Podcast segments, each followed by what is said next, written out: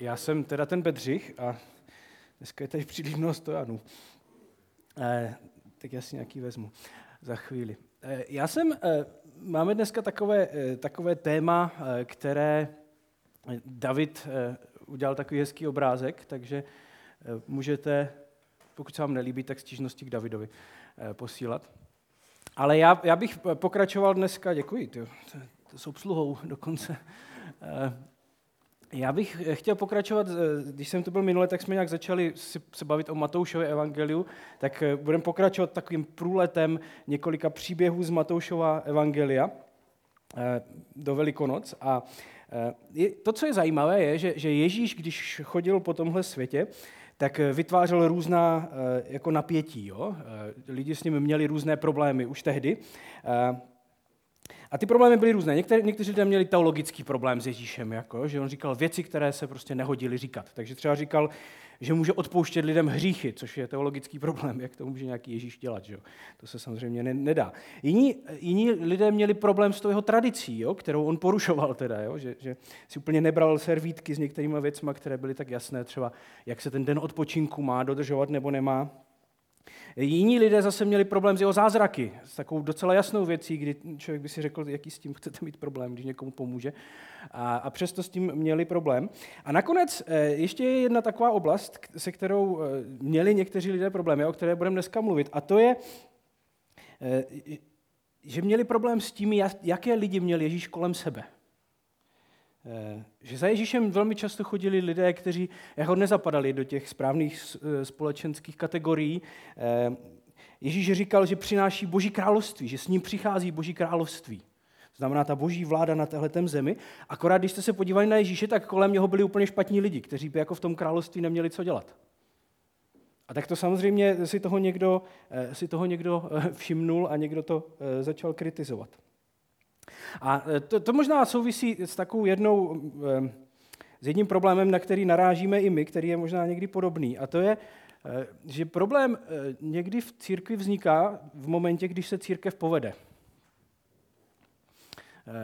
My, většinou řešíme jako problémy, nebo já tím, že se točím kolem lidí, kteří chtějí zakládat nové církve, tak tam se řeší ty problémy, co, co dělat ve chvíli, kde se to nedaří. Ale ten problém někdy je, nebo velmi často je, že, že, že skutečné problémy začnou vznikat až ve chvíli, kdy se ta církev povede. A mě si občas někdo pozve právě, abych, jako mluv, aby, abych jako jim poradil, jo? nebo sdílel ty svoje zkušenosti o tom, jak jsme to dělali na tom majáku, jak je to možné, že, že se to povedlo a tak. A, a většinou na to, na co se ti lidé ptají, je, jak máme udělat tu církev, aby tam chodili ti noví lidé, jako mezi nás, jo? aby jsme to nebyli jenom ta naše parta těch eh, eh, starých známých. A tak se o tom většinou bavíme, jak to dělat a já se jich ptám a potom po chvíli, když oni jsou takový nadšení, jestli jako si uvědomují, co to bude znamenat, když tam ti lidi přijdou. A oni se na mě jako dívají, že to je přece úžasné, ne, když přijdou mezi nás noví lidi. A říkám, jo, tak, tak si představte vás, jako, že je, je vás tady 20 a teďka mezi vás přijde 10 nových lidí. Dovedete si představit, co to bude znamenat. Kdo, co s nimi budete dělat? Kdo se o ně postará, o ty lidi? Kdo, kdo jako, chápete, že když přijdou noví lidé, tak s sebou přinesou problémy. Jako skutečné problémy, jo? Ne, ne takové ty, které máme, které mají třetí generace křesťanů, ale jiné takové ty, jakoby, že nemají třeba na nájem, nebo že jim hrozí exekuce a podobné věci. Co s tím budete dělat? Co, co, co, jako, jak se k tomu postavíte? Kdo ty lidi naučí to, co to znamená být křesťan? Jak se to dělá? Kdo s nima bude se potkávat, aby jim to všechno vysvětlil? Co když vaše děti eh, si se zamilují do někoho, kdo není tak úplně jako spořádaný, jak byste si představovali? A já mi neříkám, že bych jim to nepřál, já se jenom tak ptám eh, ze zkušenosti, kterou mám, co se stane, když se to povede. Že přijdou lidé a s nimi přijdou jejich problémy. Přijdou lidé, kteří jsou jiní než my, kteří životí, eh, svůj život žijou jinak, než ho žiju já, nebo než ho my, žijeme my, kteří nemají ten svůj život tak uspořádaný, jak ho máme my, eh, nebo ho nemají vůbec uspořádaný, kteří neví spoustu věcí. Věcí, které nám přijdou automatické, které do nás se vtloukají 20, 30, 50 let, tak oni neví vůbec. Oni netuší, že existují. To není, že by je jako nechtěli dělat. Oni ani neví, že existují. A teďka co my s tím? Jako budeme s tím v pohodě nebo ne? A něco podobného se dělo v Ježíšově době, na, na, na to za chvilku, za chvilku narazíme, eh, že za ním začali chodit takovýhle lidé, kteří jako nezapadali vůbec do těch kategorií těch správných židů nebo správných křesťanů. A najednou si toho někdo všímal a říkal, to je divné. A pak je samozřejmě otázka, jak by, a, a o tom se budeme dneska bavit, jak by vlastně ta církev měla vypadat. Protože můj třeba pohled na to, jak měla vypadat církev, si myslím, že se změnil za posledních pár let poměrně jako rapidně. Eh, a myslím, že každý z nás má nějaké představy o tom, jak by církev měla vypadat. Já jsem přišel do církve, která vypadala asi tak, že, že to byla jedna velká rodina. Asi 150 členech rodiny. A oni skutečně byli jakoby, to nebylo jenom jako, jakože rodina, to byla fakt jako, prostě všichni byli třetí bratranec z druhého, jako, znáte to, ne? Taková ta naše CB hezká. A všichni se znali, všichni, všichni o všech všechno věděli. Eh, v té rodině byly jasné pravidla, jak má fungovat. A byl tam někdo, kdo, kdo hlídá ty pravidla, aby je jako aby se dodržovali. A když se nedodržovali, tak eh, to přicházelo nějaké potrestání v nějaké formě. A do takové církve jsem přišel a byla doba, kdy jsem to tak viděl ve svém životě, že takhle by církev měla fungovat. A pak a ne, já nevím, jak se, jako u mě se to změnilo asi tím, že jsem začal možná trošku vnímat jiný rozměr víry a, a rozměr, jakoby, říká se tomu milost v, v Bibli. Ale eh, je zajímavé, že, že eh, když, se, když jsme se teď v, v Olomouci bavili s mladýma lidma, my máme vždycky v lednu takové, my tomu říkáme studijní leden, že zrušíme ty naše setkávání, eh, co máme přes týden, a máme takové večery, kde se bavíme o nějakých tématech. A teď jsme měli takové poslední téma, Eh, měli jsme různé témata a poslední bylo, eh, bylo jméno to zneužívání duchovní autority. A tak jsme se bavili o jako, vůbec jako o znakách, znacích sekty a takových věcech, jak to, jak to funguje, jak je to v naší církvi, jaké máme znaky jako sekta a tak. A Eh, bavili jsme se tam, a byli tam eh, na tom jednom setkání byla spousta jako mladých lidí, kteří vůbec třeba nevyrůstali v církvi nebo, nebo vůbec nezažili tady tu církev, kterou já jsem popisoval a kterou mnozí zažili. A tak my jsme tam jako tak povídali, že, že možná ty znaky té, té takové sektářské v naší církvi byly, že, že třeba když eh, jste jakoby nedodržovali ty pravidla, tak vás někdo vyloučil nebo vám něco zakázal, třeba chodit k večeři páně. A ti lidi, mladí se tak na nás jako dívali, jakože co? O čem to mluvíme? Jako? Tak jsme jim to vysvětlovali, jak to fungovalo. A oni říkali, a proč ti lidi jako nešli jinam? Jakže tam vůbec nebylo takové to, takové to, no tak tady mě někdo jakoby na mě uvrhne nějaký trest a tak já si to rozmyslím, to bylo, tak teď přece tam, tam vedle se schází jiná církev, tak já půjdu tam, proč bych se tady jakoby tím vůbec zaobíral. A ono to dává smysl, že jo, když, jste byli, když to všechno bylo jedna velká rodina a všichni byli kamarádi a vy jste byli ten jediný, koho z toho vyhodili, tak si představte tu vánoční večeři pak, jako jo, kde musíte se potkat u toho stolu jako, a teďka všichni se na vás divně dívají, že že, eh, že vy jste teda ten jediný hříšník v té rodině, který to všechno zkazil. Tak to fungovalo, ten sociální tlak byl tak velký, že to na některé možná fungovalo, ale dneska to vůbec neexistuje. Dneska kdokoliv z nás se může zvednout a jít o tři baráky vedle nebo o dvě ulice do, vedle a jít do jiné církve. Kdykoliv. Čili jak chceme, aby vypadala církev? A e, mě velmi ovlivnil, e, ovlivnila taková jedna myšlenka, kterou bych chtěl prezentovat na začátek, kterou, se kterou přišel člověk, který se jmenuje Paul Hebert, který byl syn misionářů v Indii v minulém století. A on si všímal takové, on se zamýšlel nad tím, jak se vůbec vytváří jako komunita a církev a jaké jsou možnosti. A přišel, protože on, on, on ho bavila matematika, tak přišel s, s takovou nějakou teorií z matematiky a přinesl ji potom do církve. A říkal, že jsou dva takové, v podstatě dvě takové možnosti, jak se dá vytvářet komunita nebo církev. A ta, ta první možnost je, že um, vy, vy uh, ji vytváříte pomocí hranic. To znamená, že vy máte eh, skupinu, to jsou ti X, Eh, kteří jsou, jakoby, kteří tvoří tu komunitu, ta komunita je tvořena nějakýma hranicemi a pak máte ty, ty kolečka, kteří jsou jako mimo. Jo? A úplně nejjednodušší příklad tady tohohle je eh, samozřejmě třeba rodina. Jo? Když vezmete svoji rodinu, tak když máte vánoční večeři, kdo je pozvaný na vánoční večeři? Kapr, ten je důležitý, ten nemusí být z rodiny, i když ten se stává součást rodiny pár dní předem v té vaně. Že? E, že babičky se dají pozvat, děti, sourozenci a tak. Prostě rodina se zve na vánoční večeři. Že jo? Ostatní se nezvou na vánoční večeři. Ti, kteří nejsou rodina, kteří nemají tu pokrevní nebo e, tu manželskou jako zpřízněnost, tak se nezvou. A to není, že jsou horší nebo lepší, oni prostě nejsou. Tak jako samozřejmě, že je nebudeme zvát, že jo? A to je, myslím si, že toto je model, který, eh, který jako velmi často měla eh, ta církev, do které já jsem přišel. Tak to se tvořila komunita. To znamená, jsou velmi jasné hranice. Všichni jsme museli prožít stejnou zkušenost toho, že jsme někde v životě poznali, že jsme špatní lidé, že nás Pán Bůh zachránil. Máme stejnou praxi, to znamená, že čteme Bibli, že se modlíme, že chodíme do církve, že v ní něco děláme. Eh, máme stejný způsob života, to znamená, že některé věci děláme, jiné neděláme. A ta výhoda byla, že to, pro, proč to jako fungovalo, a, a velmi často to funguje, je, že, že je to velmi přehledné a velmi jasné. A věci, které jsou přehledné a jasné, tak nám lidem dodávají bezpečí. Proto k tomu jako my máme ty tendence k věcem, které jsou černobílé, jasné a přehledné, tak my, my k ním máme tu tendenci, protože, jsou, protože nám dodávají pocit bezpečí. Jiný obrázek, který jsme někde používali, je, je tento. Že? že vy máte tu ohradu, ve které držíte ty zvířata, a oni vám jako ne, protože tam je ta ohrada, tak oni vám z ní neutíkají, že to je celkem jasné. Tak, takže to je jeden, jeden způsob, jak se dá vytvářet eh, komunita, církev. A pak je druhý, a to je tento. Že existuje nějaký střed, ně, ně, něco centrálního, a pak eh, ty, všechny ty prvky, které jsou kolem, tak jsou určované v, v, jako podle vztahu k tomu středu. Jo? Například, aby, že, aby jsme si to uvedli na něčem aby jsme si to vedli na něčem konkrétním, tak eh, kdo z vás si myslí, že je hudebník? Výborně. Většinou... Eh, eh, kdo z vás hraje na nějaký nástroj? A, ah, to je zajímavé, že? Proč je víc lidí, kteří hrajou na nějaký nástroj, než hudebníků? Co dělá z člověka hudebníka? Jako musíte hrát v kapele, hraje dobře na hudební nástroj. Frančík třeba hraje dobře, a nepovažuje se za hudebníka. jo? A co, co, co to je, že jo? Co, co dělá z člověka hudebníka? No to, že hraje na hudební nástroj. Že jo? My máme v, naši, v našem kontextu je to, že a, a různí lidé to definují různě, jo? Že, že musíte hrát dobře, jo? tady zaznělo, nebo musíte být v kapele, nebo musíte být jako, já se taky, každý, když je mu 20, tak je v kapele. Jako to je, když na něco hrajete, to, to je prostě součást toho, že jo.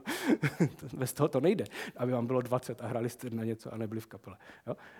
Čím to je? Jako co, co definuje hudebníka? No, že, no že, že, máte, že hrajete na nějaký nástroj a skutečně vám o to jde, že jo. Protože vy můžete být velmi talentovaný hudebník, který už 20 let na tu kytaru nešách.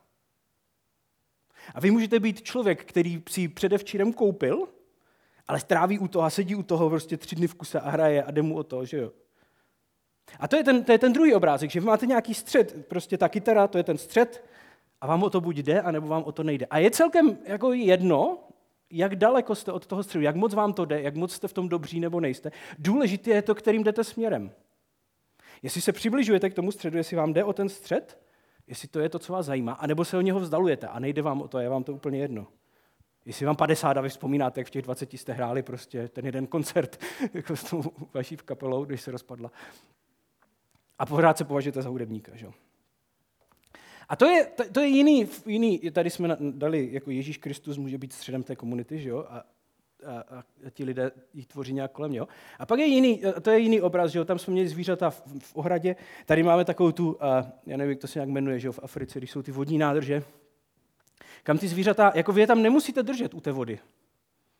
Nemusíte dělat nějaké kolem nich, že jo? nemusíte dělat nějaké ploty a bariéry kolem té vody. Oni tam jako chtějí přijít. Že jo? A to je jiný, jiný způsob, jak, jak se dá vytvářet eh, společnost nebo komunita nebo církev. A já bych chtěla, aby když budeme číst dneska ty, ten, ten příběh z Bible, nebo ty příběhy z Bible, abyste zkusili mít tady tyhle ty dva pohledy a dívat se na to, co dělal Ježíš. A jakým způsobem on vytvářel. Když podíváme se dneska do Matoušova evangelia, do eh, deváté kapitoly, a desáté kapitoly potom, eh, kde je, je, jsou příběhy o tom, jak se různí lidé setkali s Ježíšem. A budeme číst dneska o tom, jak se Matouš Eh, setkal, teď o tom, jak se Matouš setkal s Ježíšem. Cestou odtud Ježíš uviděl člověka jménem Matouš, jak sedí v celnici. Řekl mu, pojď za mnou. On vstal a šel za ním. Když pak Ježíš stoloval v jeho domě, přišlo tam mnoho výběrčích daní a různých hříšníků a stolovali s Ježíšem a s jeho učedníky.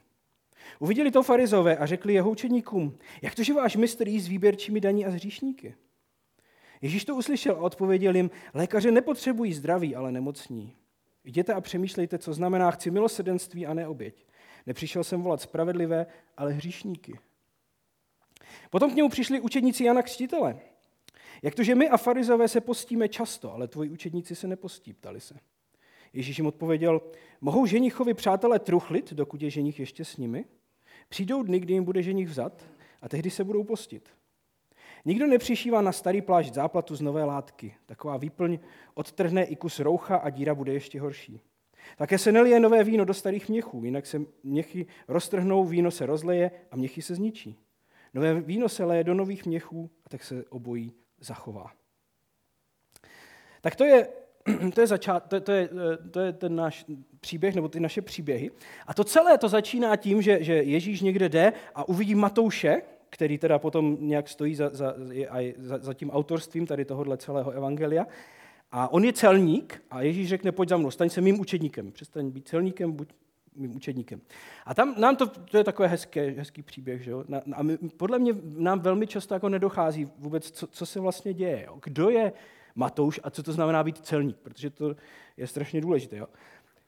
Izraelci tehdy žili pod okupací římské říše, což asi tušíme, že, jo, že to tak bylo v prvním století. A římská říše byla taková jakoby velmi, eh, velmi eh, efektivní v tom, že dokázala velmi dobře využívat kolaborantů eh, k tomu, aby udržovala pořádek tam, kde je potřeba udržovat pořádek. A jedním z těch forem toho kolaborantství bylo právě, byli právě ti celníci, kteří vlastně vybírali daně pro tu římskou říši. To byla, ta jejich, práce, to byla jejich práce. Že? A fungovalo to, fungovalo to tak, že římané vždycky vypsali výběrové řízení na celníka, a řekli, my tady potřebujeme vybrat třeba 100 tisíc měsíčně. A celníci se předháněli v tom, kdo nabídne víc. Takže Matouš říkal, já nabídnu 110. A pak někdo říká, já nabídnu 115. Pak Matouš říká, já nabídnu 120. A on se zavázal k tomu, že musí vybrat ten měsíc 120 tisíc, které odvede na daních eh, Římanům. Cokoliv vybral nad to, to už bylo všem jedno. On musel odevzdat 120 tisíc a cokoliv vybral dalšího, tak, eh, tak už zůstalo jemu. A to bylo to, na čem on vydělával. Když si vezmeme takového člověka v takovéhle situaci, jo, představte si to prostě území okupované cizí říší, a to máme tady za hranicema, že jo, tam sedí člověk, který kolaboruje s tou říší, který obírá ty svoje soukmenovce o peníze. Když bychom si ho nakreslili na tom jako kde, kde je v tom vztahu vůči jakoby židovské kultuře, eh, vůči židovskému náboženství. Že jo? To ne, nemůže být nic horšího než tento člověk. Nemůže být nic horšího než tady tento člověk. A Ježíš si vybere takového člověka a zavolá ho, aby šel za ním. A v něm se něco děje, protože on za ním jde. On to tam, on to tam nechá a jde za ním. Ale to není, jo, my, my to někdy čteme z takového jako duchovního, ten Matouš jako by se uvěřil jako by něco. Ale to jako není jenom duchovní pro, jako záležitost. Jo. To má prostě politické, ekonomické, sociální důsledky jeho rozhodnutí. Že něco takového udělá, že jde za Ježíšem. To nebylo jako jen tak. A on si vybral takového člověka, který byl úplně mimo jako jakýkoliv. I když jste ten kruh nakreslili jakkoliv velký, on byl vždycky mimo. A pak je zajímavé, ve 12. kapitole, hned v té další, Ježíš, tam je takový text, který možná jste někdy viděli, kdy Ježíš si povolává těch svých 12 učedníků, těch 12 apoštolů, nebo jak jim chcete říkat, eh, kteří potom byli zodpovědní za to, že nesli dál tu, tu, tu, tu zprávu o něm. A eh, jich tam je 12. Eh, a je zajímavé, že jsou tam jenom tři z nich, u kterých máme víc informací. Tam jsou nějaké rodinné vazby nebo příjmení, jo, Šimon, zvaný Petr a tak, ale jsou tam tři z nich, kteří mají nějaké další informace. Je tam eh, výběrčí daní Matouš, to je první, pak je tam Šimon Horlivec, to nebylo příjmení, a pak je tam Jídáš Iškariotský, který ho zradil. U těch třech jsou tam jakoby nějaké doplňující informace. Myslíte si, že jsou tam náhodou? Já si myslím, že ne. Jo? Takže máme tam Matouše, který je ten celník, ten kolaborant, ten, ten, eh, ten, který je úplně mimo tu společnost. A pak je tam Šimon Horlivec, což eh, my to máme přeložené jako Horlivec. Eh, normálně v jiných překladech je třeba Šimon Zélota, což tak jakoby víc odpovídá tomu, tomu, skutečnému, eh, tomu skutečnému, co to bylo, protože zéloti, no, to je, to je jako oficiální označení skupiny, to není, že to byli nadšenci, ale to byla oficiální skupina, která by se dala, to byli prostě náboženští fanatici, ale s mečem. To je důležité, jakoby, jo? Čili před, nevím, jestli se dá dneska jakoby, najít na, na světě náboženská skupina, která je ochotná prosazovat e, zájmy své náboženské skupiny násilím, tak si doplňte váš preferovaný název. A, tak to byli oni, kteří říkali, my prostě budeme prosazovat tu židovskou víru a židovskou samostatnost a jakoby násilím.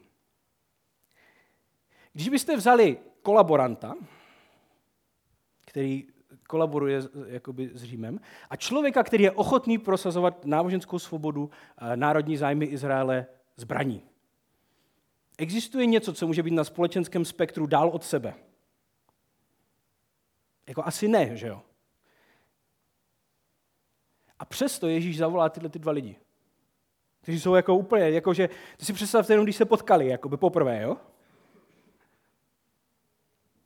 Když si představte, a pak tam čteme o tom, že, že když, eh, kdy, to, to muselo být vtipné, že když teda Matouš začne následovat Ježíše, tak, tak Ježíš jde k němu jíst a on tam pozve svoje kamarády, ten Matouš, další celníky a hříšníky. A teď tam do toho přijde ten Šimon na tu večeři. Jako dovedete si to představit, jak to muselo vypadat, jo? nebo jak se to muselo, jak se to muselo připadat. Jo? S těma všema kolaborantama a, a hroznýma lidma. A pak je tam zajímavá, pak je tam ještě třetí člověk, který má nějakou informaci, a to je ten Jidáš Iškariotský, který ho zradil. Že, jo? Že když se podíváme, kdybychom se podívali na, ten, na tenhle ten obrázek, já to normálně umí svítit, jo? to je super. Kde byl Jidáš, co se týká jeho polohy? Jidáš je někde tady, že jo? úplně v tom nejužším Ježíšově kruhu. Jeden z dvanácti, poslední, poslední večer, Ježíš, teda Jidáš slaví s Ježíšem poslední večeři. A jaká je jeho šipka? No rozhodně ne k němu, že jo? Vy můžete být jako velmi blízko, ale váš život může směřovat úplně opačným směrem. Ten, kdo vypadal, že je nejblíž, tak možná ve skutečnosti vůbec neměl zájem. A tohle jsou lidé, které si Ježíš vybírá. Tohle jsou lidé, které dává dohromady. A tak možná ta otázka pro nás dneska je, jakým teda jdu směrem. Jo? Je to úplně jiné hodnocení, než na jaké jsme možná zvyklí. My operujeme s takovými těma kategoriemi, tak já jsem uvěřil jsem, teď máme to svědectví, byl jsem pokřtěný, jo, to je, nebo něco takového. Dneska jsem tady, to je plus bod, že jo. E, nikoho jsem nezabil, to je taky plus bod. Ale ta otázka je možná jiná, jo? My máme pocit, že jsme v kruhu, že jo? protože jsme udělali všechny tyto věci. Ale možná podívat se na svůj život jinak. Jako my můžeme být tady, ale kterým směrem jdeme? O co mi jde? Protože můžou být lidé, kteří, jako, jako je Matouš, kteří jsou mizerný, mizerný křesťan, ale Ježíš ho nějakým způsobem zaujal a on chce jít za ním. A pak jsou lidé, kteří jsou velmi blízko, ale možná, možná jim o to vůbec nejde. Zvenku, zvenku může vypadat všechno v pořádku, ale vevnitř, vevnitř ne. Já myslím, že to má takový jako dvojí, dvojí rozměr, jo, tady tohleto. Jeden je ten vnitřní, čili co určuje můj směr, o co mi v životě jde. Jde mi, jde mi o, o to, kdo je, kdo je Ježíš? Vnitřně, jako by někde, někde že jo. My jsme opustili, spousta z nás, nebo spousta lidí opustila takové ty klasické duchovní disciplíny v životě eh, ve středním věku nebo v dospělosti, protože nám přišli že jo, nám byly prezentované takovým magickým způsobem někdy, jo? Jako, že to čtení Bible, že to je, vy vezmete tu Bibli, teď ji otevřete, ono vás to ozáří, jakoby, a něco to s váma udělá a pak jo, vy zjistíte, že to tak není. A tak spousta lidí říkala, tak já tu Bibli nepotřebuju. Jo? Nebo modlitba, že jo? Modlitba byla snaha získat víc věcí, které normálně nejsme schopni dosáhnout. A tak ve chvíli, kdy jsme zjistili, že to nefunguje, tak, tak, jsme to, jakoby, tak je jednoduché to dát stranou. Ale jsou věci, které my v životě potřebujeme, aby jsme udrželi ten směr. A to jsou tyhle ty věci, které směrují náš život. A možná to znamená najít nové způsoby toho, jak, jako, jak, že potřebujeme oprašovat ten svůj směr, že potřebujeme číst tu Bibli, aby jsme poznávali Pána Boha, aby jsme věděli, jaký je, aby jsme věděli, kdo to je, aby jsme věděli, o co mu jde. Potřebujeme se modlit, aby jsme se nějak natáčeli směrem k němu. Ale pak přijde ten vnější, že jo? Co, co, co je ten pohyb? Že jo? Jedna věc je ten směr a pak, jak se tady tato, tenhle ten člověk posune být tady? No ne tím, že bude číst víc Bibli. Tím ne. Tím se nasměruje tím správným směrem. Ale tím, že začne dělat to, co ten Ježíš říká, to je celá jakoby finta, že to není jenom taková duchovní záležitost, jako v případě toho Matouše. On nechal to živobytí, on nechal tu, ten, ten nejvíc skorumpovaný systém, který může být, nechal za sebou a to mělo praktické důsledky. Jak se rozhoduju, jak se chovám k ženě a k dětem a ke kolegům a sousedům a spolužákům. To, jsou, to je ten způsob, jak se ten, ten člověk přibližuje k tomu středu. Takže kam směřujeme ve svém životě? No a samozřejmě, když tyhle ti různí lidé, se, že Ježíš jde na tu párty s těma kolaborantama, na, prostě tam si s nima povídá a jí, tak si to všimnou ti farizové, což jsou ti nábož, to je ta náboženská elita že, toho národa. A tak se jdou doptat. Teda jak je to možné? Protože oni mají jasno, že jo. Ti farizové skutečně to bylo jako, oni měli velmi jasno, kdo je in, kdo je out, ty pravidla. Oni byli mistři v tom vymýšlení těch pravidel. Ale ne jako ve špatném, jo. To nebylo ve špatném, oni to nemysleli špatně. My, my jim někdy křivdíme. Oni se jenom snažili lidem přiblížit ty věci. Takže když se někdo ptal, co to znamená dodržovat sobotu, což byla taková důležitá věc v tom židovství, tak ti farizové se zamysleli a říkali, to znamená, že nebudeš chodit víc než tisíc kroků. Jako, může to být 1001, nebo to může být 999, ono to je asi celkem jedno, ale jako většině lidí je potřeba hodit nějaké číslo, aby se měli čeho chytit. Že jo? A to byli oni, oni to takhle dělali, že pomáhali lidem. Eh, a z jejich pohledu to, co dělá Ježíš, je špatně. Oni s tím mají problém. Protože on, jako ti lidé, se kterými on se stýká, tak jsou úplně mimo ty kruhy. A tak se ho jdou zeptat, že, nebo těch jeho učeníků. A Ježíš jim odpovídá, on říká, lékaře nepotřebují zdraví, ale nemocní. Nejsou to ti, kteří jsou zdraví, kteří potřebují lékaře. Oni měli problém, že Ježíš udržuje špatnou společnost kolem sebe. A on říká, ano, špatná společnost potřebuje pomoc, potřebuje zachránit. Říká, já chci vytvářet společnost, která je charakterizovaná milosedenstvím a odpuštěním. A na to farizové velmi jednoduše můžou říct, ale my taky nabízíme, my taky nabízíme přece odpuštění a milosedenství. Tam jenom stačí, aby ten člověk, který je tady, udělal ten krok a přijal ty naše pravidla a ty naše hranice. Potom mu nabízíme odpuštění a milosedenství. Ve chvíli, kdy jste in, tak máte milosedenství a odpuštění. Ve chvíli, kdy jste out, tak sorry. Na čem závisí v tomto případě to, jestli jste in nebo out? No na vaší vůli. Na vašem rozhodnutí, na tom, jak silně a moc chcete být vevnitř. Jo? To je celé. Pokud jste dostatečně silní a máte dostatečné odhodlání a přesvědčení, tak můžete být in. My to přece jako farizové nabízíme. Ale to je strašně naivní si myslet, že ten Matouš jen tak nechá jakoby všechny ty věci a půjde. Ale v tom druhém případě je, je zajímavé, že Ježíš jde přímo za ním. On ho, navš- on ho potká v té jeho budce a volá ho k sobě i jeho přátele. A je zajímavé, někdy lidé, když tady o tom mluvím, tak mají, mají strach, že, to potom vše, že se potom zboří všechny hranice, že je to všechno jedno. Není, že jo? Když se podíváte na Ježíše, tak Ježíš velmi jasně učí, a možná radikálněji než ti farizové, o tom, jak vypadá ten křesťanský život. Jak si Bůh představuje život na tomto světě. On to velmi jasně říká. Ale Matouš a jeho kamarádi a jim podobní i přes to všechno s ním chtějí být.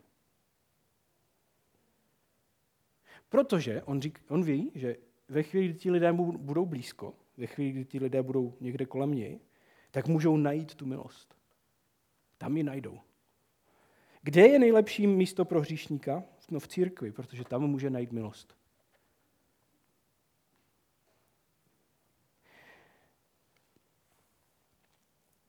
Je to zajímavé, když se tady o tom bavíme, tak, tak ten, ten problém a ten, ten, to, co, to, co tady tohleto přemýšlení v nás dělá, je, že to klade obrovský důraz na naši osobní zodpovědnost za náš vlastní život a za naše přesvědčení. Do církve přicházejí lidé, kteří nemají úplně jasno, a oni jsou v ní a jsou tam dlouho a nemají úplně jasno. A je zajímavé, že dneska v době sociálních médií vy máte přehled o tom, jak moc lidé nemají jasno ve svém životě. Eh, takže eh, někdo dá na eh, Instagram nějaké storičko o tom, jak si jde večer s kamarád, kamarády na skleničku a pak tam dává ve tři ráno storička každých 20 minut o tom, kde všude zvrací. A to tam jako všechno, vy to tam, vy se pak ráno probudíte, ty to tam na vás jako vyskočí, vy to schopni sledovat jakoby v tom záznamu. A tak občas že jo, se stane, že někdo za, za mnou přijde nebo za náma přijde, že bychom s tím, co s tím budete dělat? A občas, ne úplně často, ale občas, eh, zazní něco v takovém duchu, no ale potom, když on může taky, tak proč nemů- tak já můžu taky, ne? Když tím nic neuděláte. To se nám tady celé rozsype, když bychom tady ne- ne- neudržovali pořádek. Což je většinou skvělá příležitost k rozhovoru, aspoň pro mě. Protože je, je, je jediný důvod to, proč já nezvracím ve tři ráno na, jakoby na rohu někde ve městě to, že mi za to někdo vynadá? Nebo že my jsme tady domluvili nějaké pravidla, um, podle kterých chceme žít a tohle, není jedno, tohle je jedno z nich? A jako, nebo je to proto, že bez ohledu na to, co dělají lidé kolem mě, tak já jsem přesvědčený o tom, že to není dobré a nechci to dělat. A je zajímavé, že to zase funguje jenom s nějakýma věcma, jo? že většinou lidi nechodí, jako, že někdo třeba má jako exekuce v životě a my řekneme, tak s tím něco dělejte, když František má exekuce. A když on může mít exekuce, tak já budu mít taky. Jakože tam ta, to tolik, jakoby, tam, tam, tam, tam ta, ta, ta, ta destruktivní, jak, ta, ta destrukce, kterou to přináší do života, jako je tak vidět, že nás to jako neláká, ale v těch jiných věcech, kde my to nemáme vnitřně sformulované, proč to není dobré dělat, tak nás to ohrožuje. A já myslím, že to tady ty, ty, pro mě to vyjadřuje dvě takové věci. Proč je na jednu stranu lákavé mít církev s jasnými hranicemi?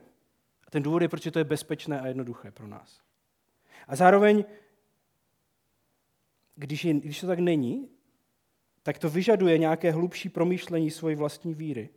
Skutečně chci žít a věřit tak, jak o tom mluvil Ježíš, bez ohledu na to, co budou dělat lidé kolem mě, anebo ne.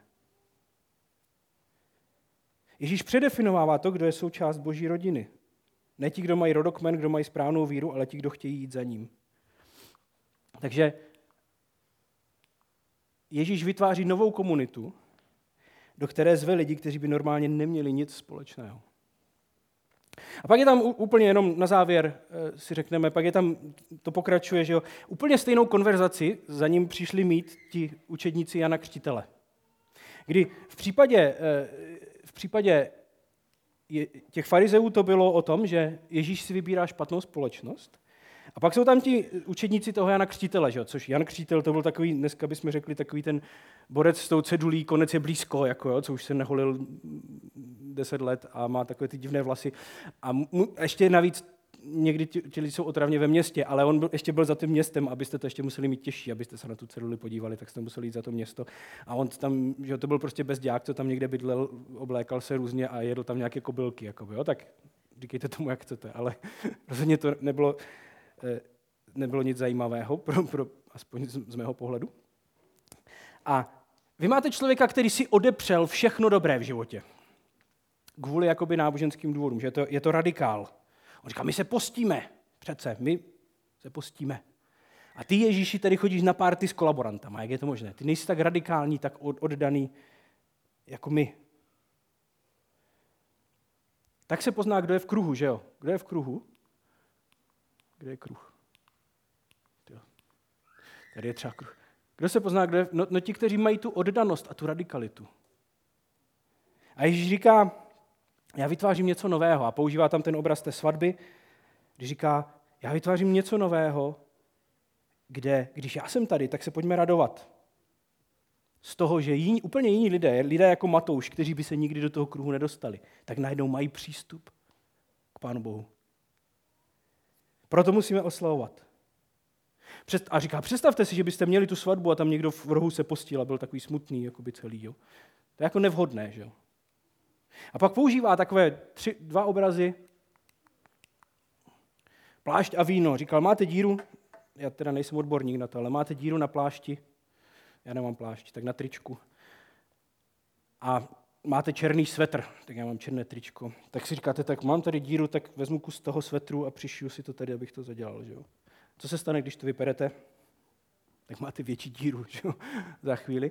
A stejně je to s tím vínem a s těmi novýma měchama. Že, jo? že nové víno, že víno se dávalo do nových měchů. Proč? Protože když kvasí, tak tam vzniká ten plyn, který to nafukuje a když to dáte do starých střelých měchů, které nejsou pružné, tak vám bouchnou měchy a vyteče vám víno.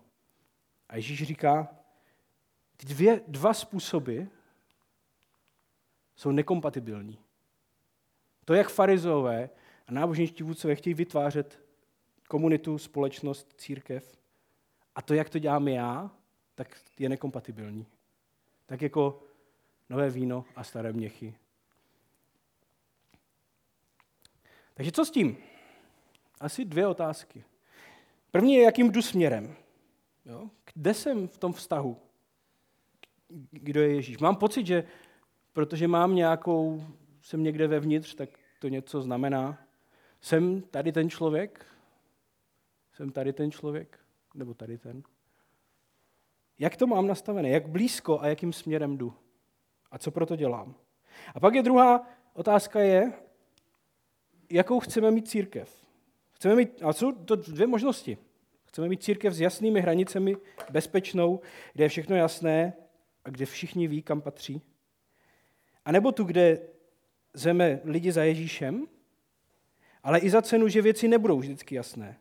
Že se nebudou dát obsáhnout nějakýma pravidlama, že budou součástí lidé, bychom to nečekali, že budou chtít být součástí církve, takový lidé. A pro mě, když jsem tady tohleto ve svém životě začal přemýšlet, tak to byl krok do neznáma, protože já jsem byl skutečně člověk, který měl rád tu jistotu, kterou to nabízelo. Že mám věci v rukou. Já jsem, měl, já jsem byl v pozici, že jsem měl tu moc ty věci kontrolovat. Nebo jsem si to myslel, teda. Celé. Ale a udělat ten krok do neznáma a přestat kontrolovat věci a nabízet lidem pomoc. Já myslím, že tam je velmi takový nenápadný posun, ale strašně důležitý v našem životě, jestli Jestli chceme lidem skutečně pomáhat, ať, to jsou jací, ať je to kdokoliv, ať ta pomoc vypadá jakkoliv, anebo chceme lidi ovládat. A já věřím, že to druhé, že, že, že to vytváří církev, která je blíž tomu, jak si to Ježíš myslel. A jak to dělal.